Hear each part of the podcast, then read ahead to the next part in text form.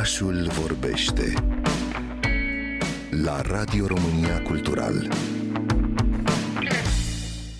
Conform unei legi din 2009, Ziua Tatălui se sărbătorește oficial în România în a doua duminică a lunii mai. Anul acesta a fost acum două zile, pe 14 mai. Bun prilej de a vorbi despre o carte nouă de la editura Frontiera, dedicată figurii tatălui, pe care o întâlnim mult mai rar în cărțile pentru copii mici. Vine tata cu pașii lui de uriaș, carte tradusă în mai mult de 10 limbi. După cum ne-a obișnuit această editură, cartea album este o mică bijuterie cu text amuzant și plin de miez, scris de Nadine Nadine Brun-Cosm, autoare a peste 20 de cărți pentru copii de toate vârstele. Dar cui se adresează acest album aflăm de la Ilena Kim, directoarea editurii Frontiera. Tata cu pașului de uriaș este o carte pentru copii de grădiniță, deci vârsta ideală ar fi 3-6 ani, și așa cum spune și titlul, este dedicată tatălui, așa cum uh, este el implicat în viața copiilor uh, mici, copilăria timpurie. Într-adevăr, tatăl este o figură mai puțin prezentă în cărțile pentru copii și ne dorim mult să um, prezentăm publicului cărți în care figurile masculine din familie sunt la fel de importante pentru copii ca și figurile feminine, care de obicei sunt dominante, cum este și normal. Probabil sunt puțini copiii care nu au plâns în prima zi de grădiniță, iar părinții adoptă diverse metode pentru a-i liniști. Poate că această carte poate fi un bun instrument pentru cei mici și cei mari de a potoli anxietatea și a se pregăti mai bine pentru acest moment.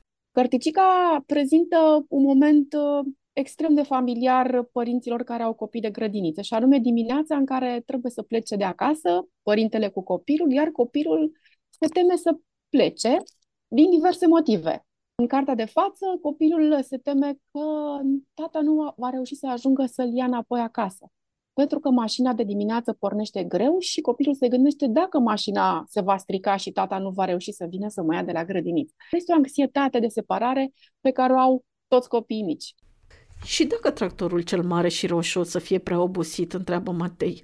Atunci, zice tata, o să fluier ca să-l trezesc pe Martinică, ursul cel leneș, care doarme sub păturica ta. O să mă ia în labele lui Marș și o să mă aducă la tine. Iată o mostră din dialogul delicios al celor doi. Un copilaș care are multe temeri și întrebări și tatăl care trebuie să găsească soluții la orice. Ilena Kim. Da, deci dialogul dintre tatăl și băiat este un exemplu foarte frumos de posibilă conversație care să liniștească copilul, pentru că până la urmă nu știm ce s-a întâmplat, știm doar cum tatăl îl detensionează pe copil, folosindu-se de poveste, nu de explicații foarte raționale și intră în lumea lui, folosește personajele care îi sunt familiare copilului și începe cu cele mai apropiate, vecinul. Dacă mașina lui tata se strică, o să ia tractorul vecinului. Dacă tractorul vecinului se strică, voi veni cu iepurașii de pe câmpie.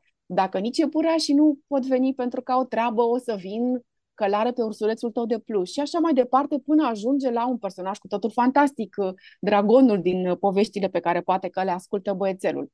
Și în felul acesta, treptat, treptat, copilul se detensionează, își recunoaște posibili ajutători în această problemă care apare, uh, finalul fiind uh, extrem de emoționant, pentru că tata spune dacă nimic din toate acestea nu vor funcționa, tata va veni pe jos la tine cu pașii de uriaș, dar vine tata.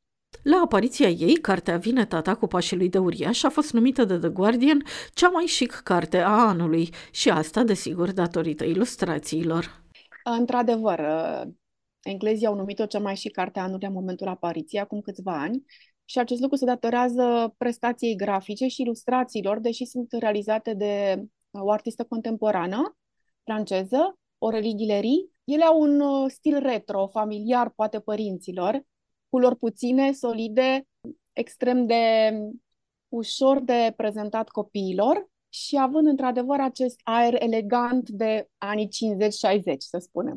Iar dacă vă doriți să aveți acasă un pachet cu cărți dedicate figurilor masculine din lumea copiilor, la editura Frontiera aveți mai găsi și alte titluri interesante. Ilena Kim aș putea recomanda uh, titlul care se ocupă de figurile masculine, adică și tatăl și bunicul. N-aș exclude bunicul din acest uh, repertoriu. Povestea cu lupul este um, o carte cu capitole pentru copii mai măricei care încep să citească singur de la șapte ani în sus. Este vorba de un tată uh, și un băiețel de cinci ani. Tatăl încearcă să-l adoarmă pe băiețel spunându-i o poveste seară de seară. Tatăl încearcă să scurteze povestea, băiețelul ar vrea să-l lungească. Este foarte amuzantă, un mic roman, îi spunem noi.